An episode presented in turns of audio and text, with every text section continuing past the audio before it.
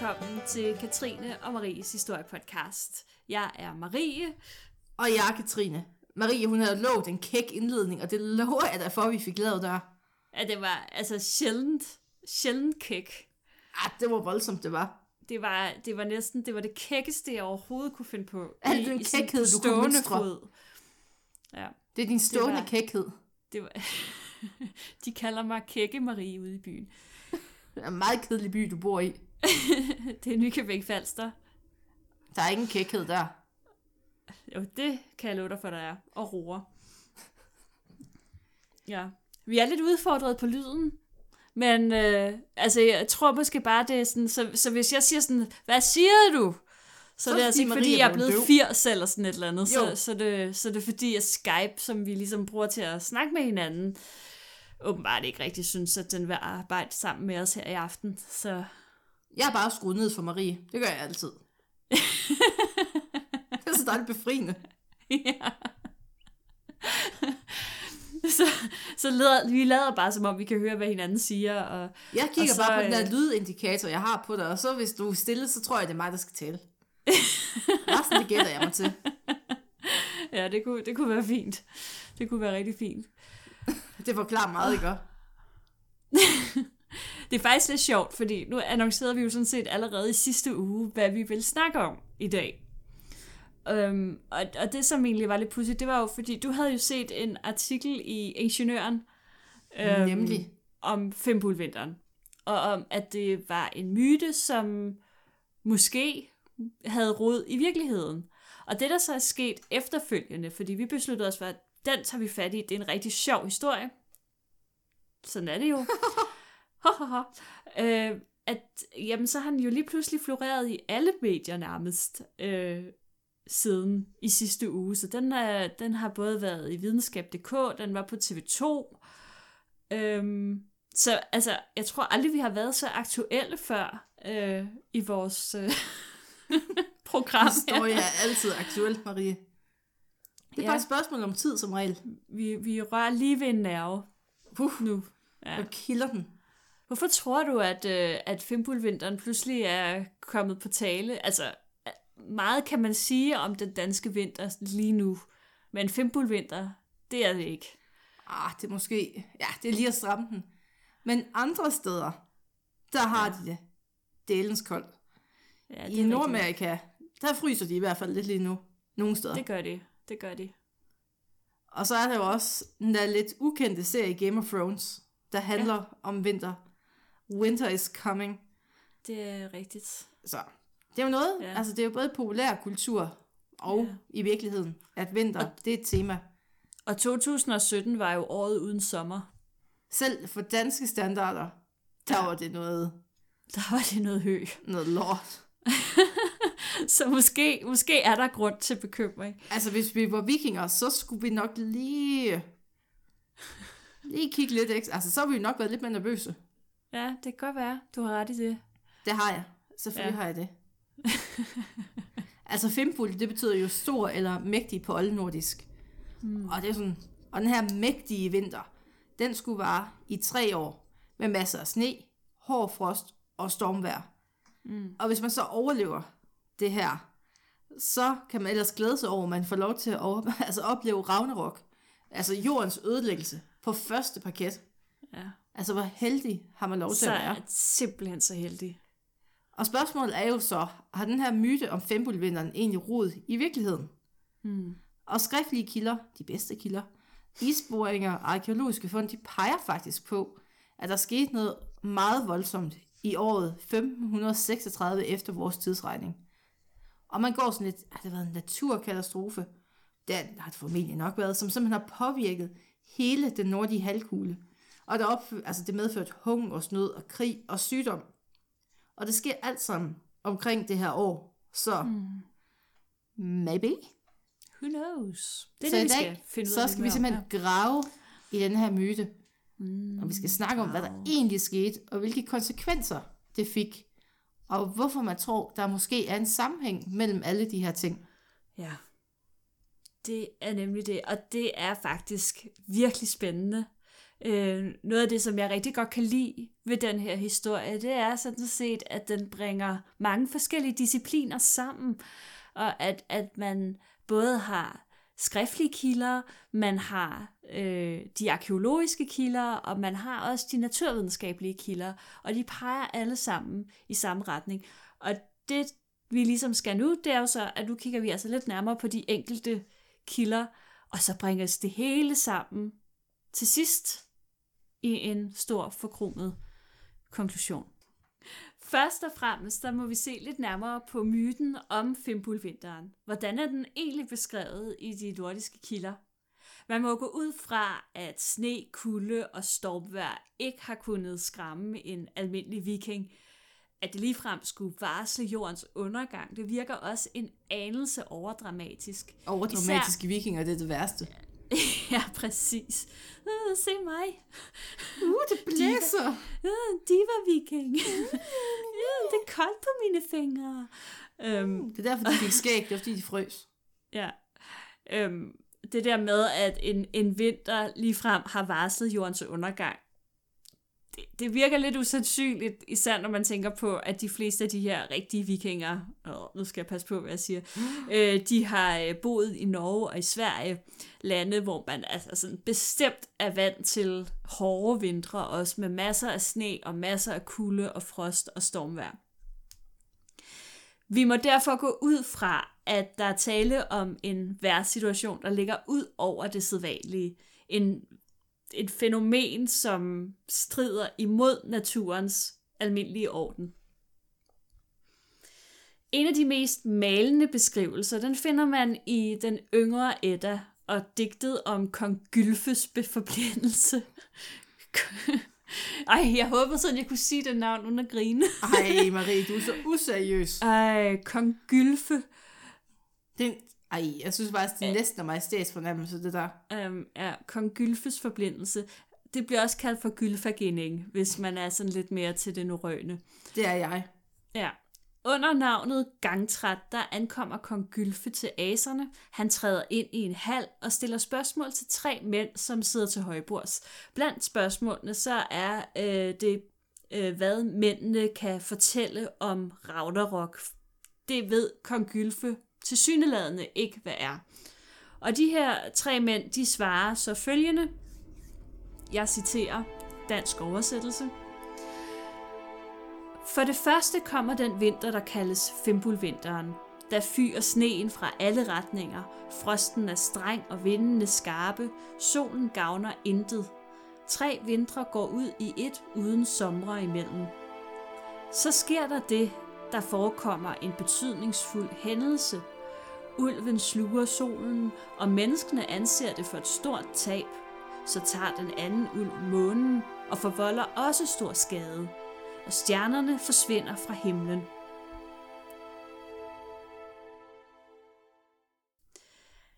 Det vigtigste i den her forbindelse, det er kommentaren om, at der er tale om tre vintre uden sommer imellem, og at både solen, månen og stjernerne forsvinder. Et andet eksempel på Fimbulvinteren, eller en beskrivelse af Fimbulvinteren, det er øh, fra sangen om Hyndla fra den ældre Edda. Og her nævnes det blandt andet, at havet slår med stormbølger mod selve himlen og strømmer ind over land. Siden kommer snefald og skarpe vinde. Da er gudernes skæbne bestemt.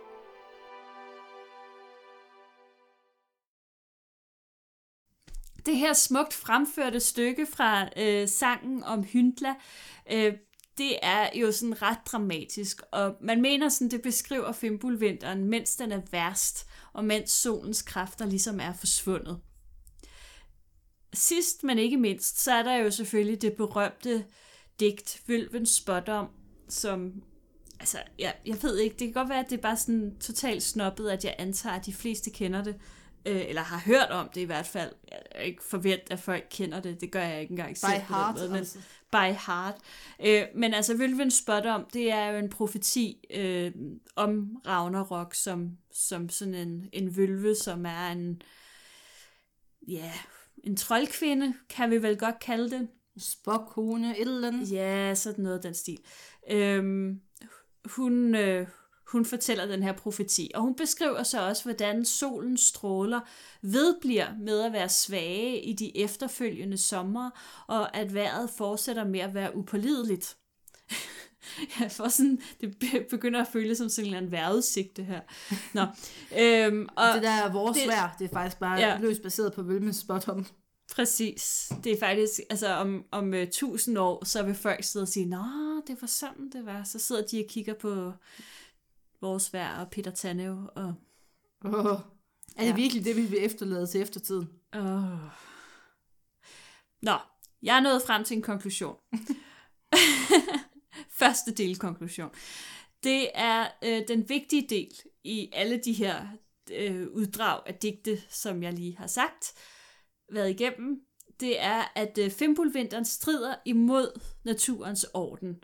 Man ved, jordens undergang er nær, når årstiderne de ikke går deres sædvanlige gang, men vinteren bare fortsætter og fortsætter og fortsætter. Og man kan jo sige, det er sådan, i hvert fald sådan noget af et meget rigt scenarie for en dansker. Det minder om det der digt af Henrik Nordbrandt med, med hvor mange årstider, men hvor altså stort set alle årstiderne bare er november. Altså i Danmark, der kan du jo kun afgøre af- årstiden, sådan ved at stikke hånden ud og mærke temperaturen på regnen. Ja. Kold regn eller varm regn. Øh. Og så kunne man det ikke engang i 2017, for det var bare kold regn. Det var bare bedre regn. Ja. Apropos strider imod naturens orden. Ja. Nu skal vi en tur til Finland.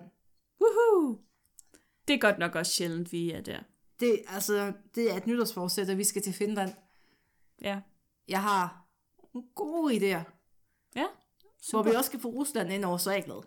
Ja. Det er jo din løsning på alt. Jamen altså, hvis jeg ikke kan tage udgangspunkt i Rusland, så gider jeg ikke tage udgangspunkt i noget. Men jeg tror på en måde, det er meget godt, du ikke bliver udenrigsminister. Jeg vil da være perfekt til det. Jeg vil også opruste. Ja. du vil bare have Rusland ind over alt. Ja. Mm. Altså, finnerne, de har jo altid været lidt for sig, kan man sige. Ja. Det kan man godt sige. Og de har faktisk også deres egen mytologi. Mm. Og i stedet for et så har de digtet Kallaballa. Ja. Det er godt, du udtaler sådan, det er jeg glad for. Det er vigtigt, at man udtaler det rigtigt. Nemlig. Og det sidder der sikkert en eller anden finde og siger, ej, sådan udtaler man det overhovedet ikke. Eller som finder siger, lol. Lol. Og i den her sammenhæng, så er det faktisk interessant, at der i Kallaballeren opt- Kallaballeren optræder Kallaballa. en historie, som på mange måder minder om beretningerne fra den nordiske mytologi. Her tager solen og månen til fange, og nu undskylder jeg, men jeg kalder det Pøjergumman. Gå. Ja, Det lyder meget rigtigt, ja, Pøjergumman. ja. ja. ja, det har jeg Jeg besluttet. kan ikke finsk. Det kan jeg Så. godt. Okay. Det lyder godt, så jeg kan godt finsk. Og Pøjergummeren, den låser simpelthen solen og månen inde i et bjerg. Og derfor kan de ikke skinne på jorden og menneskene. Så det bliver nat i verden. Overguden Ukko undrer sig over, hvad der er sket, sjovt nok. Og hvad det er for nogle skyer eller tåger, der skygger for solen og månens lys. Til sidst så beslutter han, at det her det kan ikke gå længere, så derfor laver han en ny sol og en ny måne. Mm. Han er lidt mere driftig end, end Odin. Man kan heller ikke se det er mørkt. Nej, det er selvfølgelig det. I Med digtet, sit ene øje kunne han måske. ja. I digtet, der bliver det understreget, at det her det foregår om sommeren. Fuglene de tiger stille, det bliver koldt, afgrøden de fryser på markerne, og dyr og mennesker dør af sult og sygdom. Så i hele Skandinavien, der findes der altså en myte om, altså den her usædvanlige vejrbegivenhed, hvor solen og månen forsvinder, hvor det er vinter hele året, og der efterfølgende er en katastrofe. Og så, altså, så kan man jo så sidde, hvad er det for en katastrofe? Er det jordens undergang, eller bare hungersnød og sygdom? Mm. Ja. Og så sidder kloge Katrine og kloge Marie ja. og spørger, hvordan opstår sådan en myte? Altså en så ens myte i forskellige lande. Og kan man så tænke sig, at der i Norden faktisk har altså eksisteret en overlevering om dengang solen og månen var borte, sommerne var kolde, og det endte i en katastrofe? Og hvad er belægget for sådan en begivenhed? Mm. Take it away, Marie. Og vi har heldigvis også et svar. Det har jeg nemlig. Altså, der er jo belæg for en begivenhed, og det er jo her, det bliver rigtig spændende. Øhm, fordi nu skal vi jo kigge på de skriftlige kilder, øh, som, øh, som jeg for en gang skyld fremlægger. Jeg kan godt lide, når vi spicer det op på den måde. Ja, ikke? Det holder i live. Der er nemlig flere historiske kilder, øh, skriftlige kilder, øh, der beskriver, at der rent faktisk skete noget højst usædvanligt i årene omkring 536. Et af de bedst bevarede vidnesbyrd stammer fra den østromerske krønikeskriver Procopius, der i sin beretning om kejser Justinians krig mod vandalerne i Nordafrika og goterne i Italien beskriver følgende om året 536. Og det skete, at dette års, at der dette år sås et frygteligt tegn på himlen. Solen skinnede hele året uden styrke og lyste kun som månen og virkede som om den var næsten helt formørket. Desuden var dens lys ikke klart eller som det plejer. Siden dette tegn sås, har hverken krig, sygdom eller andre under ophørt med at bringe død til menneskene. Uh. Mm. Det lyder jo lidt som noget, vi kender. Nå.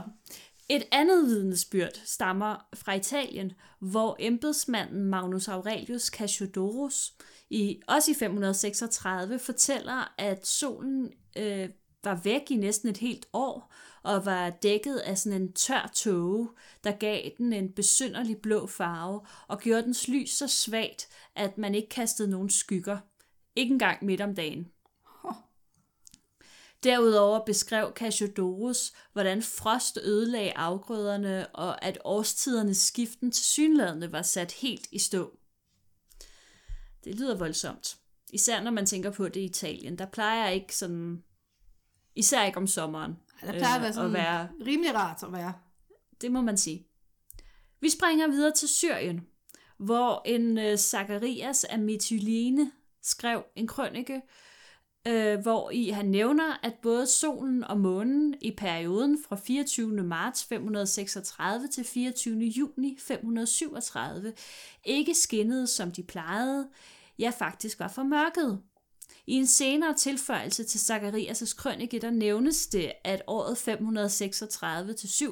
536-37 blev kaldt for den mesopotamiske vinter, og at den var så kold, at fuglene døde, og at der var stor frygt og uro blandt menneskene. Uh. Meget forståeligt, vil jeg sige. Ja, altså hvis man bor i Syrien, altså nu kan der også godt være koldt om vinteren i Syrien, men det her er jo ikke om vinteren, det her er jo Nej, om sommeren. Det altså det er jo det, som er så lusket ved usædvanligt. Det her. Ja. I Konstantinopel, eller nutidens Istanbul, der skrev Johannes Lytos, eller Lytos, Lytos. Ja, sådan noget. You get the gist i 1540'erne en bog om varsler og hvordan de skulle tydes. Og her nævner han også, hvad der sker, hvis solens lys bliver svagt, og siger netop, at det her varsel det blev set i 1536, og det varede et helt år. Han mener derfor, at det var et varsel om dårlige tider i Europa, med krig, tyranni og hungersnød. Og det var faktisk det, der skete som følge af den svage sol i 1536. Mm. Også ja. i Kina, der fortæller de skriftlige kilder om et mærkeligt og usædvanligt år. Der berettes om frost og sne i juli og august, og det betyder jo så også, at folk de bliver syge og sultne. Mm. Og problemerne de fortsætter ind i de næste år, og hvor kulden kom så tidligt, at høsten den slog fejl. Og i provinsen Xi'an, der døde 70-80 procent af befolkningen, fordi de simpelthen ikke fik mad. Det er vildt. Og der var jo nogle grusomme rapporter om, at de overlevende, de var jo desperate på det her tidspunkt, begyndt at spise mm. de døde. Ja. Simpelthen fordi, der var jo ikke, der var ikke mad. Det var frossen. Det, det vidner om, at det her, det er sådan ret voldsomt. Jamen også, at det har været et globalt problem. Også det, ja. ja. Men tilbage til dejlige Nordeuropa. Hjem til hjemmefronten. ja. Og her der efterlod man så jo ikke mange skriftlige kilder på det her tidspunkt. Det vi har, sådan, der kan fortælle lidt om det, det er nogle munke fra Irland. Og de er jo pligtskyldigt skrevet ned i deres journaler hvert år. Man havde ikke så meget at lave, så det var det, man gik Nej, op i. det var det, man gik op i, ja. Og her bliver der i årene 536-39 nævnt, at der er hungersnød. Dog så skriver man ikke en årsag, eller om vejret har været underligt. Men man kan jo godt fristes til at sige, at når der alle de andre steder har været hungersnød og dårligt vejr, mm. så har sammenhængen jo nok også været den samme i Irland. Ja. Altså, uden at skulle springe til en konklusion. Men Det kan man sige. Vi skal lige om lidt snakke om noget, der ligesom også peger i den retning, at der nok også er en grund til, at der er hungersnød i Irland på det her tidspunkt. Åh, ja. Mm. Men det her, det vi har fortalt, det er jo faktisk kun et lille udpluk af de her underlige beretninger om dårlige tider og sært vejr i den her periode. Mm. Og så spørger man jo sig selv, har der været en sammenhæng mellem hungersnød i Irland, en sløret sol i Middelhavsområdet og en rigtig lang vinter i Kina? Ja. Noget tyder faktisk på det. Fordi Ja, det er øh, der natur- faktisk. Ja, det er der faktisk. Altså, det øh, så, og slut. Og tak for den her Ja. gang. Og det var øh, alt for den her uge. Sjovt ja. Svaret er ja. Det var et lukket spørgsmål. Præcis. Det kan vi godt lide. Ja, øhm, men der er jo lavet naturvidenskabelige undersøgelser. Og øh, de er blandt andet lavet på nogle analyser af vækstringe på træerne i Europa. Og de her analyser, de viser tydeligt, at man her oplevede et drastisk temperaturfald, som begyndte omkring 536, og til synligheden faktisk varede helt frem til 545. Altså en 10-årig periode faktisk. Uh. Og hvordan er det så lige, man kan se det, spørger du måske. Det gør jeg. Hvordan er det lige, man kan se det, Marie? Ja, de fleste ved jo, at man kan finde ud af, hvor gammelt et træ er ved at tælle årringe. Altså når træet er fældet, og så kan man ligesom se de der ringe inde i træet. Ikke? De her årringe, de kaldes også for vækstringe. Og øhm, de her vækstringe, de er faktisk en meget vigtig kilde til viden om, hvad det enkelte træ ligesom mente om, eller følte for det klima Træets og det følelser. miljø. Det var det træets følelser i, i den pågældende vækstsæson.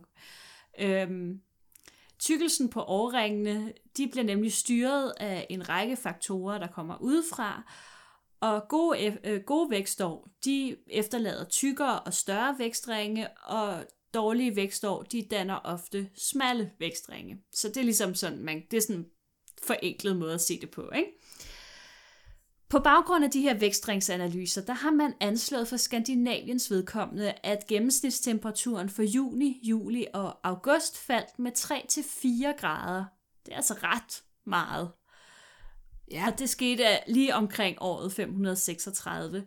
Det må derfor også forventes, at øh, vintrene de blev også en hel del koldere. Øhm, det kan man ikke aflæse i vækstringene, fordi de viser jo kun, hvordan vækstsæsonen har været, altså forår og, og sommer. Men fænomenet det er tilsyneladende ikke begrænset til Europa, fordi analyser fra både øh, Nord- og Sydamerika, de viser faktisk samme billede. For eksempel... Øh, undskyld. Du må ikke sende ting til mig. jeg sendte ikke noget til dig.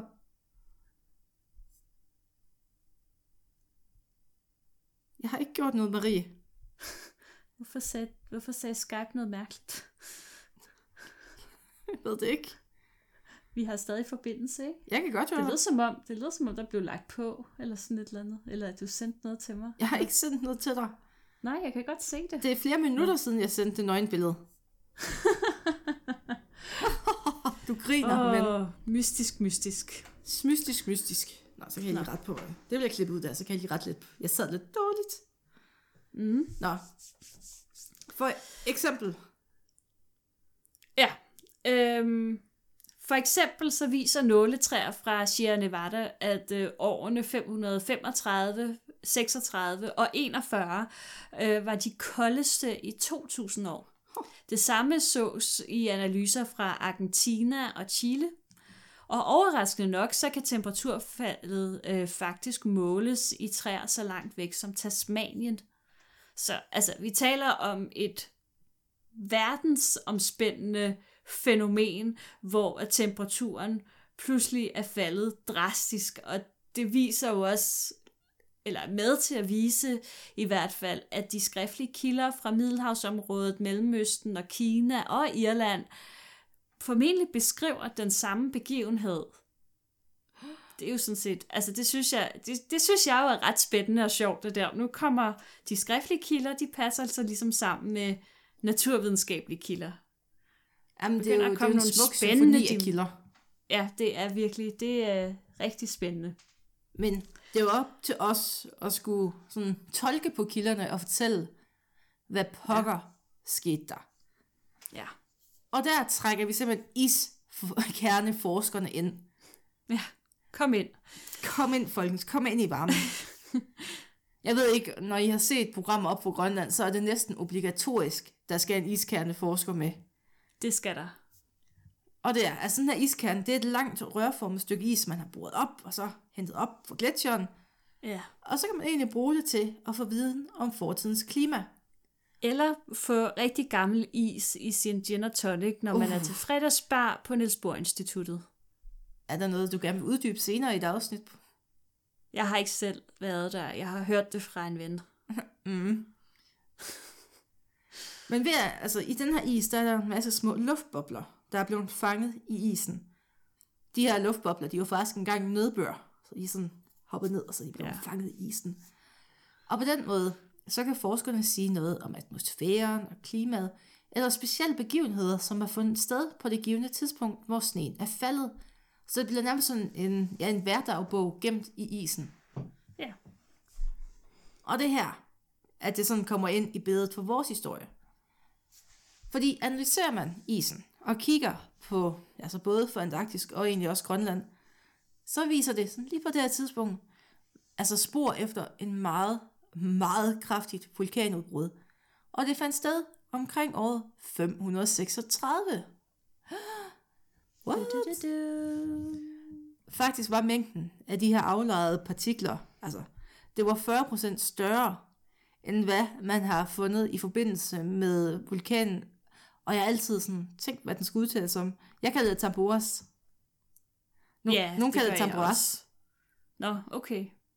Jamen, det ved jeg ikke. Jeg har altid kaldt den tambora, men altså, det kan godt være, det er tambora. Jamen, altså jeg er fra Jylland, så jeg har altid bare kaldt det Tambora. Tambora. Okay, men altså, hvis vi bare er nogenlunde enige om, det er den der, det, er det der Det største udbrud, altså sådan det kraftigste udbrud, der fandt sted i 1815. Det er det, man Mm. har troet har været det største. Indtil man så fandt ud af, at der var et vulkanudbrud, der måske aflejrede 40% mere. Yes. Og så, så kan man jo så sidde her og tænke, kunne der være en sammenhæng? Det kunne der godt. Mm. Det fortæller Ja. Maria om nu. Det er bare, vi er fyldt med ledende spørgsmål i Jamen, dag. jeg kan, du slutter altid afsnit af med et spørgsmål. Og, det, og så er det mig, der skal stille spørgsmål, og så kan du svare på ja. det, som om, at du er en ja, eller anden lige ekspert. præcis. Ej, jeg er simpelthen bare, Ej, hvor jeg er er jeg hende, der svarer på klog. alle spørgsmålene i Sikke dag. et tilfælde. Ja.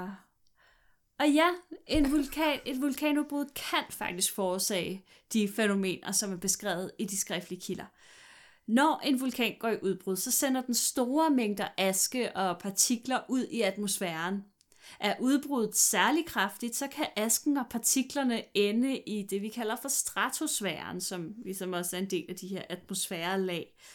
Og hvis det gør det, så har vi nemlig balladen, for, si, for så blokerer asken for solens stråler og reflekterer dem tilbage ud i rummet. En sådan situation betyder en reduktion af sollyset på jorden, og dermed også et temperaturfald. Da Tambora eller Tambora øh, eksploderede i 1815, der påvirkede det faktisk stort set hele verden og øh, gav året tilnavnet Året uden sommer. Det er der måske nogen, der har hørt. Der er faktisk også blevet lavet en film, øh, The Year Without a Summer. Jeg Meget kalder det opfindsomt. 2017. Ja, man kunne lave en toer faktisk. Bare til en dansk sommer, hvor man kigger Ja. ud i regnen. bare lidt ligesom de der norske programmer, hvor man bare sådan ser en flæskesteg stege eller sådan et eller andet, så ser man bare ud af vinduet Ja. på sådan et dansk parcelhus. Ja, eller ja. Eller et eller andet sådan... De der klimakatastrofefilm over på USA, så bare i, filmet i Greve. Ja. Jeg synes altid, at i Greve, det er helt galt. Ja, Jeg Jeg er husker rigtigt. det år, hvor der var en mand, hvis togbane i haven bare var sejlet fuldstændig væk. Han havde en togbane i haven. Ja, altså så beder man også selv Det er om, når også man det bor en i ting, Greve, der er værd at huske, i vil jeg sige. Men Ja. sådan lidt. Ja. Mm. Ja, der vil jeg også sige, altså der kan, der kan vestkysten, de kan bare go home, altså. Go home, altså. Hvad ved de om klima? Præcis. Intet. Nej. Men her i 1815, der betød faldende temperaturer, altså det her, det skete jo ret hurtigt også, fordi det er jo det, der er med et vulkanudbrud, det kommer jo nærmest fra den ene dag til den anden. Og de her faldende temperaturer, de betød altså væsentlige problemer med afgrøderne. Flere steder i England, der blev de fuldstændig ødelagt af sne og frost. Og i Kanada, der faldt der omkring 30 cm sne i juni måned. Og nu har jeg jo ikke været i Kanada i juni måned. Det har du. Det har jeg.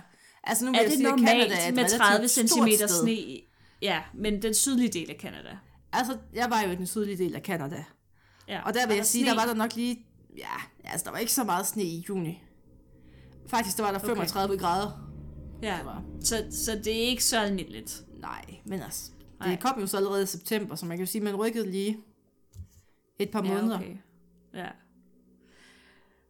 Den her klimaforandring, der kom i 1815 som følge af vulkanudbruddet, det havde enormt store konsekvenser. Der var fejlslagende høster og hungersnød over hele verden, og både mennesker og dyr sultede og døde.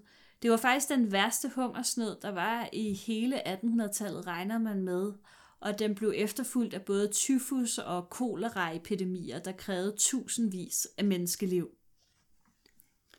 Og så sidder man lidt og tænker, hvordan har befolkningen i Nordeuropa altså forholdt sig til det her?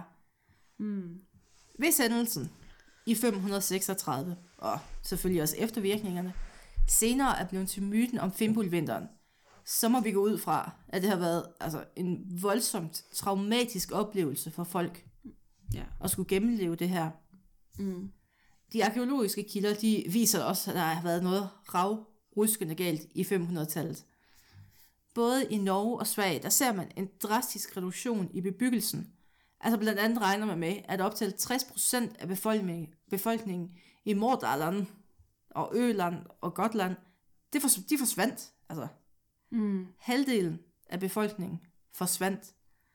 Det er vildt. Og årsagen til det her, det har formentlig været altså, den voldsomme klimaforandring, der har fået høsten til at slå fejl, og derved bragt hungersnød til landet. Mm. Så enten dør folk, eller prøver at tage et andet sted hen for at finde mad. Ja. Derudover så ved vi, at en stor pestepidemi, den udbryder i Sydeuropa i 541, mm. altså et par år efter. Pest. Mm, pest. Mm. Og det her, det er den justinanske pest. Uh. Og her døde intet mindre end 40 procent af befolkningen i Istanbul. Ja.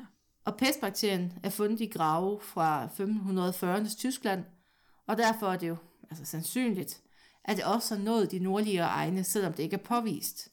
Ja. Ja. Men som vi har snakket om med pest før, pest er sy- altså, det rejser bare godt. Det gør det. Altså, det, det er meget usandsynligt, at hvis det er fundet i Tyskland, at det så ikke også er kommet længere nordpå. Det vil Nemlig. jeg sige. Altså, Især fordi der var jo meget sådan, altså folk rejste jo meget rundt, også på det her tidspunkt, med pest. Så. med pest. Rejs med pest. Rejse med pest. Og klimaforværing med frost om sommeren og hungersnød og en ødelæggende pestepidemi, det har jo bare været altså, trippel op på træls. Det er fantastisk, ja. Og man kan jo ret, altså man kan jo sagtens sætte sig ind i, at de her jernalder mennesker, de bare har tænkt, hvad sker der? ja. Altså man var jo fuldstændig afhængig af høsten og husdyr. Det var, altså, det var ligesom det, der holdt familien i gang. Ja. Og hvis høsten slår, slår fejl, og husdyrene de dør, ja. altså, så er man bare på den. Man har jo ikke rigtig noget alternativ. Nej, det er ligesom, der er jo ikke noget socialt sikkerhedsnet. Nej, du kunne ikke bare gå ned på kommunen og sige, øh, jeg, jeg vil gerne have en ko. Ja. Men der er, jo, altså, der er jo også det der, at det er ligesom den eneste forklaring, man har på det Ja, her ja, du tidspunkt. har jo ikke, altså, du kigger Det- bare det- ud og tænker, her, her burde være varmt. har burde være varmt. Altså, hvorfor, hvorfor? Det må være, fordi guderne, der må være noget galt. Altså, Altså, hvis, jeg, Det- altså, hvis mit køleskab er tomt, så bliver jeg hysterisk. så, og der har jeg både en forklaring og en, altså en løsningsmodel. Men de her Ja. mennesker, de er jo bare, altså de har jo stået på egen hånd og kigget op på himlen og tænkt, Ja. det her det er ikke godt. De- nej. Det er faktisk det modsatte er rigtig godt. Ja. Og altså, solen forsvandt jo nogle steder, og årtiden de skiftede ikke. Altså, så måtte man jo gå til den forklaring, man havde ved hånden, at guderne, de var vrede, eller i knibe. Ja. Og så måtte man jo gøre sit bedste for at hjælpe guderne ud af det her problem, så man kunne få noget varme igen. Præcis. Og det er jo måske derfor, at vi har helt vildt mange guldskatte fra omkring det her tidspunkt. Perioden den kaldes faktisk også for den nordiske guldalder, netop på grund af de her enorme mængder guld, som er gravet ud, eller gravet ned, eller lagt ud i moserne. Et af de største fund, det er skatten fra Broholm, der vejer helt op til 4 kilo Det er meget guld. rent. Det, det er rigtig meget guld. Og der er jo selvfølgelig også guldhornene, som jo også vejer rigtig godt til. Øh, dem snakker vi jo i øvrigt også. Øh, vi har jo dedikeret et helt program til guldhorn. Jeg læste Det er tilbage- Ja, det er episode 16, hvis man har lyst til at gå var tilbage. høre rørende. det. det er en del af vores Justice for Jernalder-serie. Ja, der snakker vi i øvrigt også en lille smule om den her værbegivenhed. Men slet ikke så meget, som vi har gjort i dag, så hvis I har lyttet med, så I fået hele historien. Præcis. De her mange, mange store guldfund, som er fra den her periode, de kan jo selvfølgelig være sådan, hvad skal man kalde det, egentlige skatte, eller sådan værdier, som man har ja, gravet ned øh, midt i en krisetid. Altså simpelthen som øh, jorden er den bedste bankboks. Vi graver det ned her for at sikre os, at der ikke øh, kommer nogen og stjæler det. Man kan selvfølgelig også forestille sig, at det har, at det har været ofre til guderne i håbet om at mildne de her højere magter. Man har ofret det allermest værdifulde, som man havde, i håbet om, at ja, enten at, at, at man kunne gøre guderne glade igen, hvis det var det, der var problemet, eller at man kunne få dem til at bringe solen tilbage, eller at man på en eller anden måde kunne få normaliteten tilbage i det her system, som tydeligvis var gået i stykker. Vi skal ud og ofre noget til guderne. Jeg vil gerne have en varm sommer i år. Ja, jamen der er kun én vej, og Ud jeg tror måske, Pandora-smykkerne. præcis, jeg tror måske, at en af årsagerne til, at vi har haft så mange dårlige sommer i Danmark, det er simpelthen fordi, der ikke bliver offret nok guld. Eller skøn jomfruer. Eller skøn jomfruer. Vi må, Ud i øhm, mosen med dem. Ja, det virkede for jernaldermenneskene. Ja, altså, blev vejret godt igen? Det gjorde det.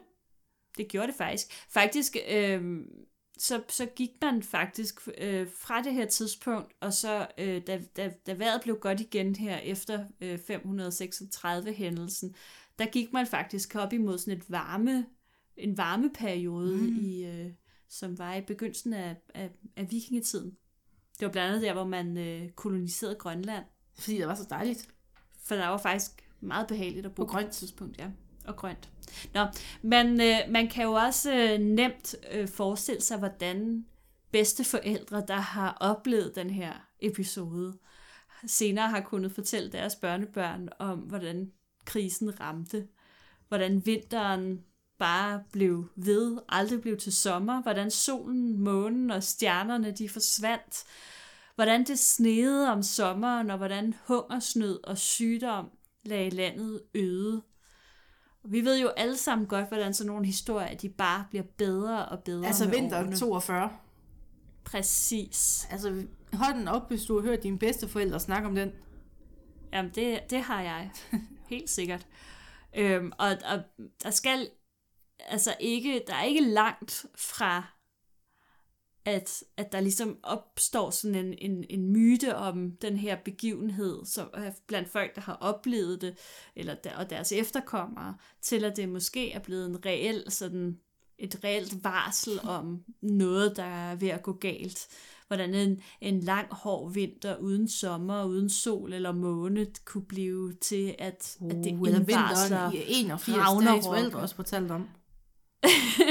Uff. Man jeg tror også, der var fjorden. noget i slut, var det 79 eller et eller andet, hvor det også var, det var virkelig hårdt. Nu har jeg ikke lige sådan en intern liste, men det kan godt passe. Mm. Altså, jeg, men, jeg mener 82, det er sådan, er det ikke den sidste isvinter, vi har haft?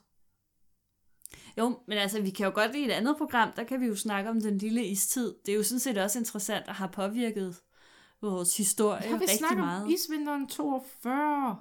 Ja, Vel, vel, vel. jamen så gør du bare det. Så snakker jeg om, da nordboerne de døde på Grønland. Det fortjente de. Ja, det kan man måske sige, hvis man er dig. Så er den lukket. Det var myten om Fimbulvinteren. Jeg tror bestemt på, Jeg tror at ikke, den det er en myte. har... Du tror... Hvad siger du? Jeg tror ikke, det er en myte længere. Nej, nej, det tror jeg. Jeg tror også helt sikkert, at den har, den har rod i virkeligheden. Den har rod i den her begivenhed. Det tror jeg bestemt, den har.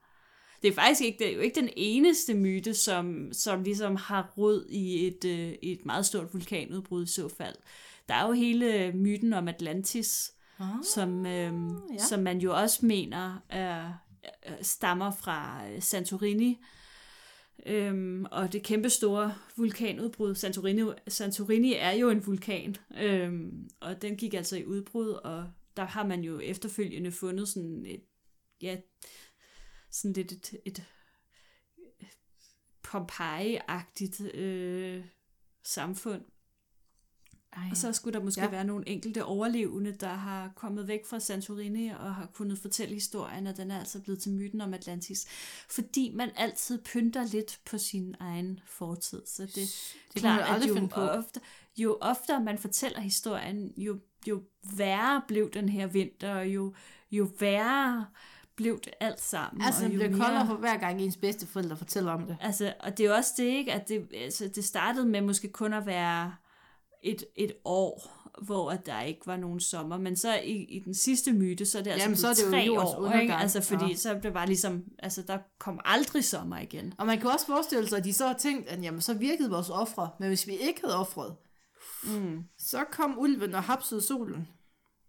Ja. Det vil de jo ikke, altså det er jo, men det kan sagtens være, der, er jo- der er jo faktisk også en anden mulighed i det her, og det er jo, at, at øh, altså en ting er jo, at, at, at selve myten om Fimbulvinteren har rod i den her begivenhed. Men- vi kan jo ikke helt udelukke, at myten om Fimbulvinteren har eksisteret før det her er sket. Og så har det bare Øhm. været ekstra traumatisk. Så, så det har været ekstra traumatisk for de her folk, og at det er derfor også, at de har offret så meget guld, fordi de simpelthen er gået fuldstændig i panik. Øh, hvis det lige pludselig begyndte sådan at sne om sommeren, ja. Så tror jeg lige så stille, at jeg har taget guldsmykkerne, så har jeg nok lige kørt dem i mosen og sagt, undskyld, Ja, sorry. præcis. Kom Altså, så, tilbage. så uan, uanset hvad, så, så tror jeg ikke, at det var Det har ikke været, specielt. lutter okay, vil jeg sige. Nej, det har det ikke. Og med de ord, Ja. tak for den her gang. Ja.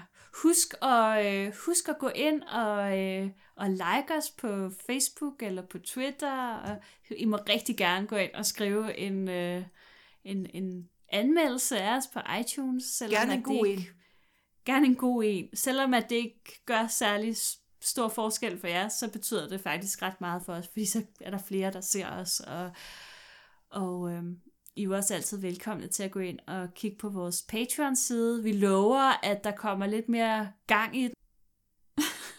tak fordi I lyttede med, og øh, vi øh, høres ved i næste uge.